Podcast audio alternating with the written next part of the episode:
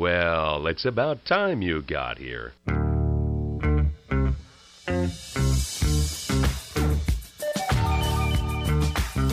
It's Manson Mitchell on the weekend with Gary Manson, Suzanne Mitchell. A double shot of good conversation with great guests to power up your day. Manson Mitchell, you're on the air. Yes, we are live and direct from our home in Sarasota, routing miraculously through Seattle radio station to broadcast to you. And I have to give kudos to Suzanne Mitchell, who must be psychic.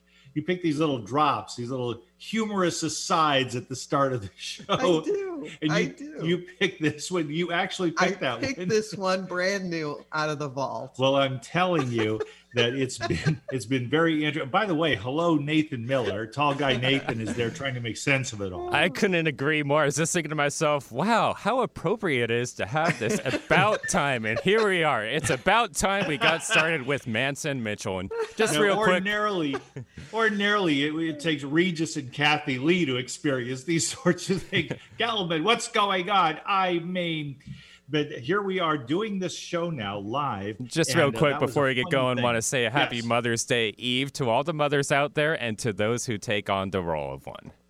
and you see you turn out something like this a couple of products like us trying to deal with the radio world and i have to say that this weekend this is my third show there every one of them has had technical, Technical glitches problems, and yeah. miscommunications to the fault of no one it's our humanness coming to the fore and that's okay it's just been a wild wacky weekend Yeah. on radio Yep. Both So- Friday and Saturday. it's a delight for us on this Mother's Day weekend to be talking to someone who not only had a great, close, loving relationship with his mother, and he turned out okay there, but uh, I think of my own mom. Suzanne, you think of yours naturally, and just funny stories, things that came up, things that they used to love to do, and things that they used to love to watch on TV, for example. And in the case of my mom and your mom, the TV show was Well, they both liked Candid Camera. they liked Candid Camera, which we will be discussing with our honored guest of this hour, Hank Garrett. And also, my family, and I think yours as well, never missed Car 54. Where are you? Sunday Oh, night. yes, oh, we were watching us some Car 54 hilariously. Yep. and so much more to tell when you discuss the life and career of Hank Garrett from Harlem Hoodlum to Hollywood Heavyweight. That's his memoir. And uh, it's out in print now, has been for a little while. And what I find is that it is a trove of Hollywood stories, his personal story, but he, he doesn't hog the limelight. That's the thing about Hank. He will tell you about the great experiences he's had, and they are many, but he also reflects very uh, kindly and compassionately in some cases on the people who struggled themselves to get to the top in Hollywood. And there are just so many instances where you see the great humanity of people who not only entertain us, but they show us their human side, including their foibles. And Hank Garrett delivers that, renders it beautifully in his book. So, with that said, why don't we bring the wonderful Hank Garrett back? What is his number three? This is his third time on, and I want to welcome you back to Manson Mitchell, Hank Garrett. We are so happy to, to delve more into your life and the wonderful stories of your life. Happy to have you with us. Thank you. It's wonderful to be here. And I didn't want to interfere, but you guys sound like you're having such a wonderful time. well, let's just say this weekend it's been a time. It's been a time, and and you are the star today. We have been reading more in your memoir and just loving it, enjoying it, and we're just so amazed. And we're really happy that you wrote this be, for several reasons, Hank. One is you are very candid about your life. It, it's not sugar coated. You tell it like it is you tell the interesting things that happen to you, the interesting things of Hollywood, and you lay it out in such a wonderful way that Gary and I just enjoy reading it. And we really encourage people who are interested in biographies to get yours because it is a lot of fun. Thank you. That, Deanna Marie, uh, my manager, and I uh, wrote the wrote the story together. Uh, she sat and just kept questioning me about the things that I truly had forgotten about or wanted to forget about. Uh, and it's uh, it's interesting. Um, it brought a lot of memories back, some that I was not too thrilled to relive. But yeah, uh, living on the streets uh, as a child, uh, my parents were immigrants from Russia, and they came to the United States and they became peddlers uh, with a push cart selling fruits and vegetables. And I was born quite late in life to them. My, now, my dad was in his 50s, and my mom was in her mid to late 40s. And they just didn't have time for me. Uh, they were so busy trying to make a few dollars just to pay the rent and food. So I lived, actually lived on the street. I slept in cardboard boxes. And uh, I became a street tough, living uh, with a, bunch of other kids in the same that terrible situation. And uh, I was always in trouble, fighting. And my mom, as I said, was selling fruits and vegetables, and her customer, I guess number one customer, was the mayor of Harlem. And that's where we live, in, in Harlem, uh, in a fifth floor slum uh, walk up. And uh, my mother was crying to the mayor. He came to me. I was standing on a street corner with my fellow hoodlums, uh, smoking a cigarette. And this man, who was quite well dressed, came up to me and slapped the cigarette out of my mouth. And I didn't know who he was, and I was going to throw a, punch at him. And two massive bodies came toward me, and they were his bodyguards. And he said, uh, Your mom wants me to take you out. And I said, My mother wants to put a hit on me? So he said, No, no, no, no, no. I'm taking you out this evening. Uh, and uh, you you got a suit? And I said, Yeah, I've got a suit. He said, Wear your suit. And but before you do, take a bath. And I just stared at him. And I just I said something in my head said clicked and said, Listen to what he's saying. Got dressed. He took me uh six o'clock. He drove up and we went to the Apollo Theater in Harlem.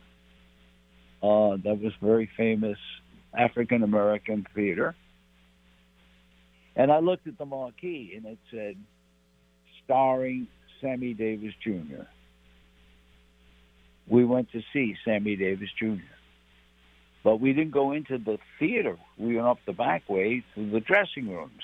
And there were hundreds of people milling around hoping to see Sammy Davis Jr. And we were taken right into his dressing room. And he said to uh, Sam, This is the kid I was telling you about. And he said, Sit down. I got to tell you, I was 12. And Sam said, So you're a tough guy, right? I said, Yeah, I'm tough. He said, Tough guys usually wind up with broken bones and scars. But you're way beyond that. And I just stared at him. He said, Yeah, you, you, the way you're going, you're going to prison or you're going to die. I had a, a pistol in my pocket. I had a 25 caliber pistol in my pocket. And it was getting heavier and heavier as he told me about these terrible pitfalls that I was facing. And he said, uh, "You're gonna. You, I'm getting you a gig you're to be a band boy. I said, I, I'm not. I don't. I, not, I know nothing about music. He said, No, no, a band boy. You're to put the charts out for the different musicians, and you're going to work with the Lucky Millinder Orchestra. It's an all African American band, and I, I did what they asked me to do. He said, when you finish the gig, the job, you put everything back in its proper position. I did. And the band leader, Lucky Millinder, came up to me after the show and said, You did, good, did a good job, man. And he reached in his pocket and he pulled out $50. And he said, Here, get yourself some new kicks, shoes. My shoes were torn to shreds. I had a big rubber band holding the sole of my left shoe on. Next day, I went to Florsheim Shoes and bought a pair of Florsheim shoes for fifteen dollars, and gave the thirty-five to my mom, more money than she had ever seen. And that's how it started for me. And Sammy Davis got me a job up in the Catskill Mountains. He said, I want you to watch the other comics. Because I was a, kind of funny on the street. I was funny to save my own life when I was surrounded by a, an opposing gang. I was able to joke my way out of it. Well, 25 years later, Hank? I was appearing at the Sands in Las Vegas. I was Tony Bennett's opening act for four years, thanks to Sammy Davis Jr. Well, opening night at the Sands, I'm on stage, ringside, Frank Sinatra, Dean Martin, Peter Lawford, and Sammy Davis Jr. Oh, yeah it's all coming back. After the show, everybody ran to see Tony, except for Sammy Davis Jr. He looked at me and said, Hey, man, you are a funny cat. Where do I know you from? And said, Sam, I'm the kid that you told going to go to prison or die. He said, That's you? I said, Yeah. We hugged, we cried, the two of us standing there, sobbing. And that's how it all started for me. Hank, that is where it started. And we started reading your biography last year. The first time that you were on was in November, and you're such a great raconteur that we were really happy to bring you back again in January for visit number two. This is now visit number three. And we're be, because we covered some of those early years, Gary and I were up to reading about the movies you were in, about the television shows that you were in.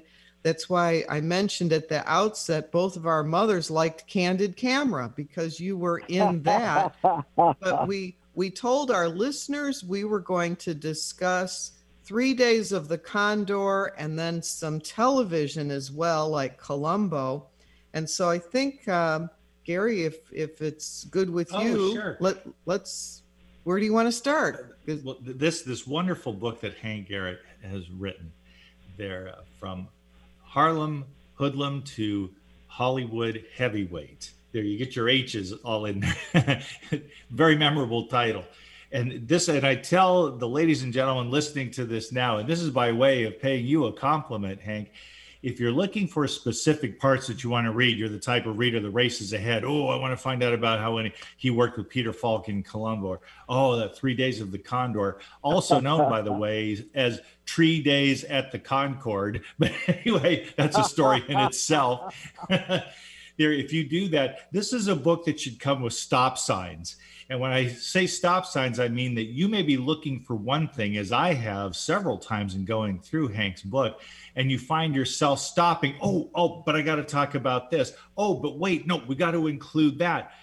Your life, Hank, has been so rich, so full, so challenging, and yet so rewarding that I can go to any page of your memoir and find something that is worth talking about at length on the radio. And lately, here I'm discovering, just as of last night, in fact, your appearances on Candid Camera, which was a Sunday night staple, along with wonderful shows like The Ed Sullivan Show, Walt Disney's Wonderful World of Color, Bonanza, yes, but you also had Candid Camera, where the unique idea was catching people in the act of being themselves, as the very suave Durward Kirby used to say. And you Oh, were yeah. on Candid Camera a couple of times there Yes. tell our listeners about how you got those gigs We probably Oh. can't tell the one where the guy was swearing at you, but we could at least tell the other story. yeah, you can always say blankety blank well, uh, first I did. I was a bouncer in a drive-in uh, move, I mean, uh, restaurant, uh, and it was it was so. Oh my God! I they said you're gonna just uh, it mess with one of the customers. We want to see what the reaction is. So I oh God, I I I was dressed. I had a two three day growth of beard. I had a scar that ran from the top of my head down to my knee, right across my face, and I forgot who the waitress was, but she was very well known, and I was Jesse the bouncer this is in a, a little drive-in. So uh, she she presented the stuff to the, the guy, uh, and she put his food on a tray, and it was he ordered soup. She brought out soup, and he said, uh, "Wait, you know, you know, this is this is the wrong order. I it's it's I just ordered uh, be- eggs and bacon and she said don't you start with me i gave you exactly what you wanted he says well i don't i come out she says jesse this man's giving me a hard time i said what's wrong the guy looks at me and uh, he, says uh, not- this is not I said, wait a minute. You got what you ordered. And the fight, the all the silverware was riveted to the tray. He's eating a bowl of soup. He can't get the spoon because it's riveted to the tray. I said, uh, how's the soup? And he picked up the bowl and he started sipping the soup. and he said, the soup is wonderful, Jesse. Thank you. she takes the tray away, takes the, the bowl of soup out of his hand, puts it down, and takes the whole thing away. Now she brings him a sandwich, and there's a big bite taken out of the sandwich. And I look at him, and he says, uh, "There's a." I said, "You took a bite." I said, he says, I haven't, no, I didn't. And he tore the part that was bitten and ate the sandwich. Now she brings him a bill and she charges him seven fifty for a cup of coffee. oh no The guy puts the bill down. He's a little guy. He rolls up his sleeves and says, I'm not paying seven fifty for the coffee, Jesse. Let's go at it. Hold on, hold on. You're on candid camera. And he said, "Thank God you would have killed me." and the waitress you were working with was played by Fannie Flagg. Fried Green Tomatoes. Oh, yes. Thank you so much. Yes, yes, yes. That is Oh. wonderful. Candid Camera was a wonder. Uh, the brainchild of Allen Funt and his co-host with Durward Kirby, because you, you needed to have this suave guy with the announcer's voice, and I always remembered him being such a cool cat. Interesting mix of personalities there as they hosted the show, and the concepts were at the time, even now they're so impressive and with all the wacky stuff you see, but it was almost unbelievable back in the 60s. They actually did an, a segment of an episode where they got people to believe, motorists, they got them to believe that the state of Delaware was closed for repairs. You couldn't get in. And a guy's being told by a, a highway patrolman there that he can't enter Delaware. It's closed for repairs. I'm very sorry, oh. sir. And the guy looks at him befuddled. He goes, My wife and kid is in there. and he wanted to know if he could go pick up his wife and kid in Delaware. Oh my God. All that oh, crazy Oh, I- stuff. And I also I also played Superman. yes, you did. And that was there. And you had a phone booth with a forklift. Tell that story. Exactly. And I get a guy, oh my God, like and the guy was a a mob guy. And I lift the, the booth up and I'm standing there and the guy just opened the door, looked down and said, Hey, Superman, I'll give you three to put the booth back down. And I said, "Don't worry, you're in perfect hands." He opened his jacket and had a pistol sticking out of his waistband. And, And then and, and he started said some things yeah, and he said some things we can't say on air. but he wanted that booth put back. That's great that Oh. you had those opportunities. The stories from Candid Camera are just legendary. Now, that's something that if you want to go on eBay or Amazon and get those on DVD, you will be entertained for hours. It's just unbelievable. There was, Oh, and my mother's favorite segment was of, and I'm sure you'll remember this, Hank, a segment involving a real life Pittsburgh traffic cop. And the way he gave traffic directions, he might as well have been a marching band leader. All he needed was a baton. he had Oh, these I elaborate. that, yes. It was unbel- I think they may have. I can't swear to it, but I think they also featured him on 60 Minutes. But I know on Candid Camera, that traffic cop in Pittsburgh became a national sensation overnight. He was incredible. The movements, oh my God. Oh, wow, wow. Yes. Oh, what an amazing show to watch. That was, uh, you know, and we have so much more that we want to get on to, but it's a, a tribute to the genius of Allen Funt, who was willing to, as we say these days, push the envelope. I don't know anybody else who was going to take that kind of risk because these are people caught in the act of being themselves. You don't know what's going to happen. Absolutely. Absolutely.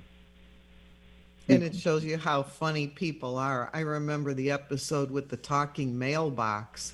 They actually stuck a tiny person inside the mailbox. And when people went to mail letters, he was talking to them. Yeah. Oh, Um, or the, the little old lady who's sweeping the street and people would walk by and she'd smack them in the bottom with her broom. and then and then she turned around. They they go well, obviously, you know, like what? He turned around and she just keeps sweeping like it didn't happen. oh, there it was one after the other with them. I loved that show so much. That was my Sunday night treat before I had to go to bed and get up early to get on the bus to parochial school. wow. Well, Sullivan uh, wouldn't let me do his show because I was on Car 54. Oh, you're up against it. Me. Oh, there. And of course, you know, you didn't have uh, Xfinity, you didn't have Comcast where you go, you didn't have uh, the uh, recorder so that you could watch it the next day. None of you didn't even have, you know, VHS. That, that was in the distant future at that time. You had to choose. And if you were lucky, what you missed during summer would be a rerun and you could watch it then. Yes. Oh, what a time. What an incredible time. And Oh. so we that's TV, Hank, but I've got to get this in. This is such an amazing story. All of them are in your book. There when you got the call, you must have been thrilled to be able to work with none other than Robert Redford and to play probably the biggest heavy you ever got to play in a film. I won an award. I won the New York Film Critics, and uh, later on, uh, and not, not not too long ago, I my my manager and I were were taken to Vegas, and I received an award for best fight scene in film ever. So I, wow, and and and the, the, the chance to work with Robert Redford, Faye Dunaway, oh, things that have happened that, that dear God has been so kind to me. Uh, he sent me an angel, Sammy Davis Jr., Yes. and uh, I praise God every moment of my life. Tell us a little bit about that fight scene because something unexpected happened during that fight scene. How did it play out? Oh, wow. Well, we're doing the fight scene, and uh, it, it was a heavy fight scene. And at one point, uh, there was oil, mineral oil, all over the floor. That was when Bob throws coffee at me. It was a some kind of an acid diluted with mineral oil.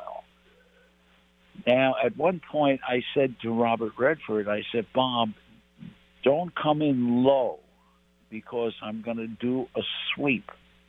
I'm just going to take you right over my leg and throw you. Well, he comes at me and he slipped on the oil as I'm coming around, and my left elbow hits him full in the face, and I and right in the nose and I broke his nose. And we continue the fight scene. I didn't know I had hurt him. And I look, and there's blood, a droplet of blood coming out of his nose. And and I'm going to tell Sydney Pollack, the, director. And Redford cut me off. He said, "Let's continue." And I, I said, "Okay, are you okay?" He said, "I'm fine." So we continued, and earlier in the scene, he Bob was in his dressing room. There's a close up of my face where I get the uh, coffee thrown in my face. Redford comes out and he looks at the coffee and he sees smoke coming out of the coffee, out of the pot.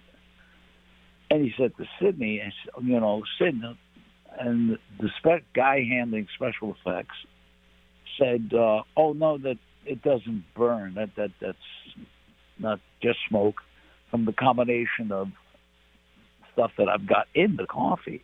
He said, "What is it?" And he says, "It's it's an it's an acid diluted with mineral oil, and when it's mixed together, it throws up a lot of smoke, and it looks like hot coffee."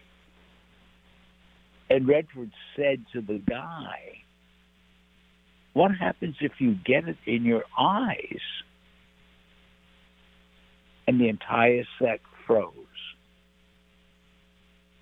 Redford said to the director, Sidney, he said, Sid, can I throw the coffee? He said, You're not even in the scene.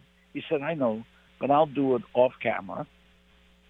And Hank called me on the side, put his arm around my shoulder, said, Hank, I'm going to hit you waist high with that coffee.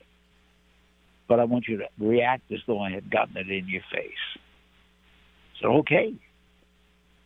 Well, they find out later, had that solution gotten in my eye, it would have blinded me. Oh, wow. Now, how do I repay Robert Redford for his, his awareness, for his thoughtfulness? Well, I go ahead and break his nose. and he seemed to be, Thank all you. things considered, uh, fairly okay with it because didn't he tell you his nose had been broken several times? Exactly. He said, Don't worry about it, Hank. My nose has been broken so many times. And I said, Well, and then I just added to your experience. yeah, there you go. There's Oh. a couple of postscripts to this story that Gary and I found very interesting, and that was you you played a killer who was um, uh, pretending to be a, a mail carrier, a postman. Yes, a, but but a- people who saw the movie and then saw you on the street later didn't separate the actor from the character, did they? a woman punched me in the chest. She said, You tried to ru- kill Robert Redford. Which one must not do? and you mentioned it to a cop there who was uh, out there on the streets of New York, and the cop said you were lucky she didn't have a knife. Exactly. Exactly. And here I Oh, am, a goodness. martial artist, and I didn't block the the punch. I thought she came over to say, "Oh, I would love you in Condor. Would you sign my autograph, please?" And I went, "Oh my God." You know, Hank, that's, that is a kind Yeah. of mm. backhanded compliment because I can remember a couple of other movies where that happened, and I don't have a list of names right now, but as we're talking about it spontaneously, the man, the actor who has since passed on, who played the vicious, sadistic prison guard in Midnight Express, he told the story of after the movie was such a big hit and his character was so notorious because he played it very well as you did your role he said that he would go shopping and there would be people that would come up to him wanting to fight him. You think you're so So- tough? oh, Try taking me on. And he's having to explain patiently to these people it was a movie. I'm an actor. I've had that happen a number of times where somebody said, You're a pretty tough guy, huh? I said, No. He said, I, I can take you. In fact, a very dear friend, a friend of mine who the world champ, six time world champ kickboxer, Benny the Jet Urquidez. Some guy came to me and said, uh, I see you in movies, man. You a martial artist? I said, Yeah. Uh, in fact, I'm a grandmaster. So he said, I can kick you from here to kingdom come. I said, Oh. He said, Yeah, man. You think you're tough? And I said, No. And Benny the Jet came up. He saw the conversation walked over and said to the guy, Do you know that in real life he is a grandmaster, has six black belts in six different martial art values? And the guy just stopped dead and said, Hey, man, you know, I'm just kidding and see how tough you really are. And Benny said, You don't want to know how tough he is Right. and the guy shrunk away. yeah, Well, we it- get it all the time. That's. Yeah. Um, I want to go back though, and and I suppose this involves a, certain tenderness in the telling, Hank. There, but some here again, it was another stop sign where I was looking for one thing, and I oh ooh wait, no, I got to read this, and then I'm reading it to Suzanne just last night.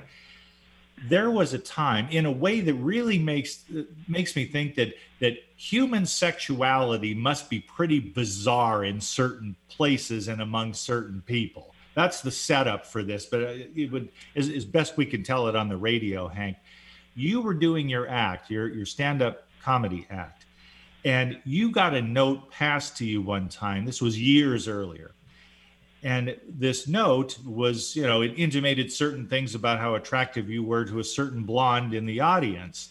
And you pocketed the note. And there you are going back to doing Oh. your act. What you remember that incident? What happened next? Oh, a guy came up to me and he said, uh, My girlfriend passed you a note. Uh, give, give me the note. I said, I, I honestly don't know what you're talking about. I had put I put the note in my pocket. And he said, Give me the note, man. I said, I'm sorry, I don't know what you're talking about. And as I turned to walk away, he grabbed the edge of my pocket and ripped open my jacket. It was my tuxedo. And he grabbed the note. And when he pulled, I grabbed his hand, I put a wrist lock on him. And he opened up his jacket, and in his waistband was a pistol. He said, As soon as you walk out, excuse me. I just want to take a sip of water. Okay. There's more to the story, folks. Oh yeah, this he is, said, this, "I'm going this is incredible bullet, stuff. I'm going to put a bullet in your head." And I, I just stood there, and, and the boss said, "Hank, don't let him shoot you here. I don't need another violation." this is what the guy said. So I, wow, I really did not know what to do. And he sat outside in his car and he was waiting for me. Well, I had the very good fortune of being a nephew, an adopted nephew of a gentleman in in New York, and I called him, and he said, "Where are you?" I said, "I'm in New Jersey." He said, "Where?" And I told him the name of the club, and he was he called another club in New Jersey, and he made the call to that and he spoke to the owner and they said don't move. Stay exactly where you are. And i, I absolutely. Now the club is going to close and i told the owner i'm not moving. He said okay okay okay is it going to involve the club i said no a guy looked like King Kong and you had shaved all the hair off and put a suit on him, he walked in and he said, Where's the kid? And I said, The kid? He said, Yes. And I said, I must be the kid here. He said, Your uncle called. What's the problem? I told him. He said, Stay here. Don't move. He walked outside, came back with the guy who was holding him up by his coat. And the guy's toes barely touched the ground. That's how big this guy was. Wow. And he said, uh, Okay, Hank, hit him. I said, I, I don't want to hit him. He said, Hank, hit him. If you don't hit him, I've got to hit him. Do you understand what I'm saying? And I said, Yes. And I just shoved the guy. And he took the guy out and he said to him, If you ever come back, you will never be heard from again. Do you understand me? And the guy nodded his head and left. And I said, What's the, the story with this guy? This is a game they play. She sends a note, the guy that she sends the note to makes a date to see her afterwards. They go to a hotel. He is an ex cop. He breaks in and they beat the victim. They beat him up. And that's what they did. So it saved my life. Well, number one, I never would have gone to, on a date with her. And it's because I didn't go on a date, they became very angry because their game was over as far as I was concerned. Boy, that brings back memories. Wow. Now you talk about kinky sex. This is probably what in the nineteen the mid nineteen sixties. Yes, absolutely. It it just Yeah. fascinates me without putting too fine a point on it. But people get into some kinky stuff, man. Oh, I know. I mean, this guy was kicked off the police de- of department because of brutality. So Yeah, he met this cool, just this stuns cool me. lady, and they played this game. Well, I I guess we'll just say it takes all kinds. Suzanne's pointing at her envelope. She wants a crack at Hank Garrett here. So, what did you want to bring up next? I think I know where you're going with this. Well, where I was going was we we mentioned to our listeners we'd be talking about both movies and television. We talked about Candid Camera, we talked about 3 Days of the Condor, and before the end of the hour, I wanted to get in uh, one of a few TV shows and uh, and and talk about how you got onto Columbo with Peter Falk. Oh my!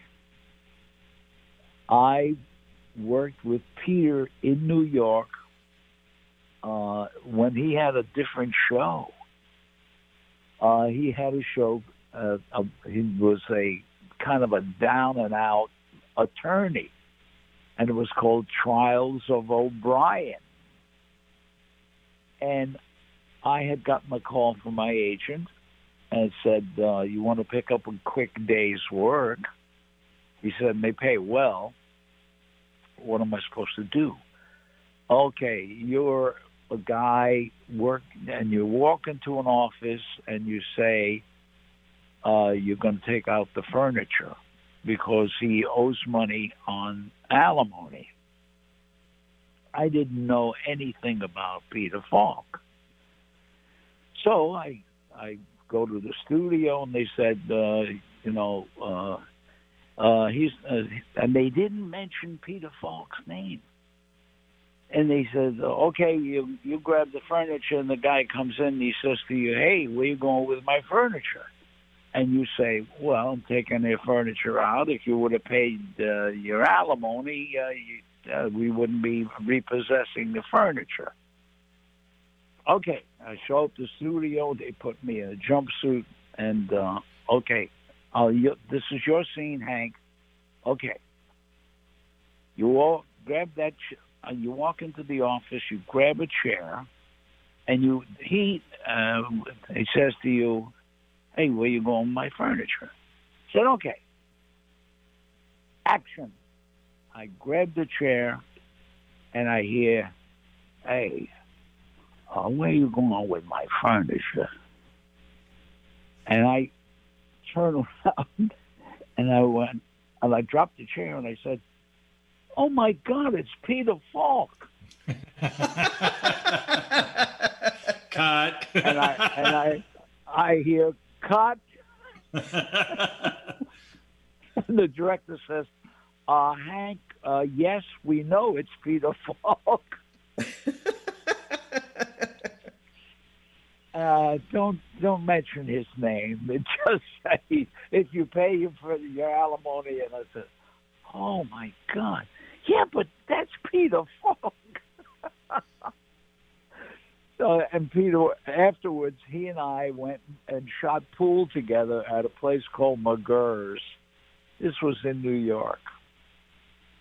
So now, years later, I'm going to play his boss on the show. And Peter comes into me and he looks and says, uh, I uh, I know that you were doing an impression of me in your act. Are you still doing that? And I said, Peter, I, I don't do impressions anymore. And he said, Have I lost favor with you? Is that what you're trying to say? I said, No, Peter, I'm putting it right back in my act. And so we became friends. oh wow! And by the way, that's a spot on impersonation. Yes. That's excellent. really good. Really, Um, really good. you know he, a very lovable man columbo is one of those all-time i mean top tier characters that I- i'm curious to know did he ever tell you any part of how he created that character No, no, no. Uh, he just was a sweet guy, fun to be with, and uh, no, we never discussed that. that and is his, his famous line, just just one more thing. right i don't want to bother you and then he proceeds to bother him Just uh, one more thing. I uh, I don't mean to disturb you. You know, that was a fascinating show for, in many ways, but I think one of the salient characteristics that caused Columbo to stand apart from other procedural crime dramas was the fact that you know who did it. Yeah. In the opening scene, you see the murder, and then you watch this clockwork precision, which is seemingly crazy and circuitous, but inevitably, Columbo solves the murder. And it's usually some small detail that was missed, and you watch this elaborate unfolding. Oh, absolutely. And and he was such a sweetheart. And there were a couple of times uh, when I was going to talk to Peter on on set, and they pushed me aside. And I said, oh, "I'm going." He said, "Don't stand too close to Peter." He, I said, "Why?" He said, "Because he'll have." Everything that he's holding in his hand all over your clothes. I just said that's why that raincoat is so stained because Peter was a slob. He had That's cigarette funny. burns all Yeah. over the coat. Oh my God. I'm curious in the episodes you were in, you know, numerous episodes, who were the standout villains, and were some of them the kind of actors that vied for the chance to be a villain when in fact their usual roles were good guys? Yes, absolutely. Uh, and that was because of Peter. Peter made the selections. Uh, Peter actually, most of the shows were directed by Peter. The director would make the, the, the immediate suggestion, and Peter would say, "All right, just move a little closer, right? Yeah, so so you and I can be eye to eye." I don't don't do it from across the room. Nah, it doesn't work. And uh, it it he was right on. Oh, I I loved him and, and truly missed him. He had both male and female villains too. Some of his killers were women. And so that was uh, kind of a breakthrough because women Yeah. were always victims. They were never killers, but there were female killers on Columbo, which was interesting. And he even managed to turn a, a Dick Van Dyke into a villain. That's pretty hard to do. Oh, I know. uh, Dick was an amazing, amazing man. Wow, Well, one of the most one of the most talented people I'd ever seen. and we've got about three, two and a half, three minutes. I did want to say something eh, about all the people you worked. with. You mentioned Sydney Pollack, great director and a great actor. That's a rarity.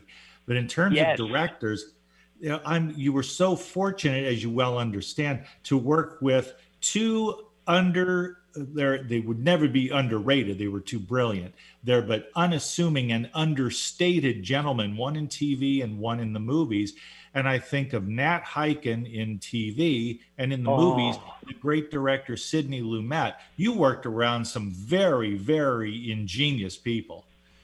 I, God was very good. God was always good. I never in life thought I would do anything in my life other than live on the street and be a street tough. I wound up working with some of the greatest people in the business.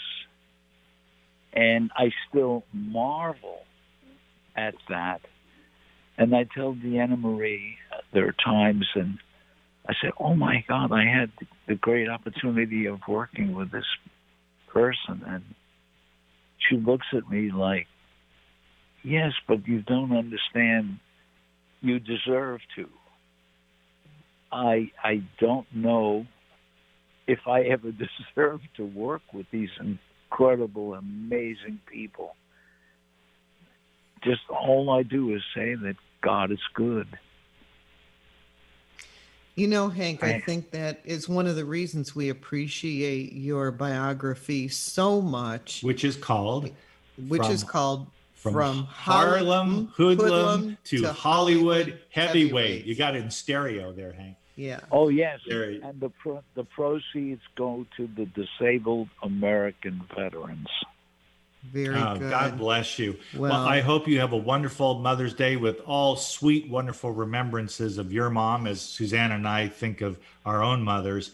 Let's do this again sometime because I want to get your More stories. more stories and your your assessment, your evaluation of the great people that you work with, which is to say your appreciation of them. Thank you, Hank Garrett. We'll have you on again Thank anytime you. you want. We'll roll out the red carpet.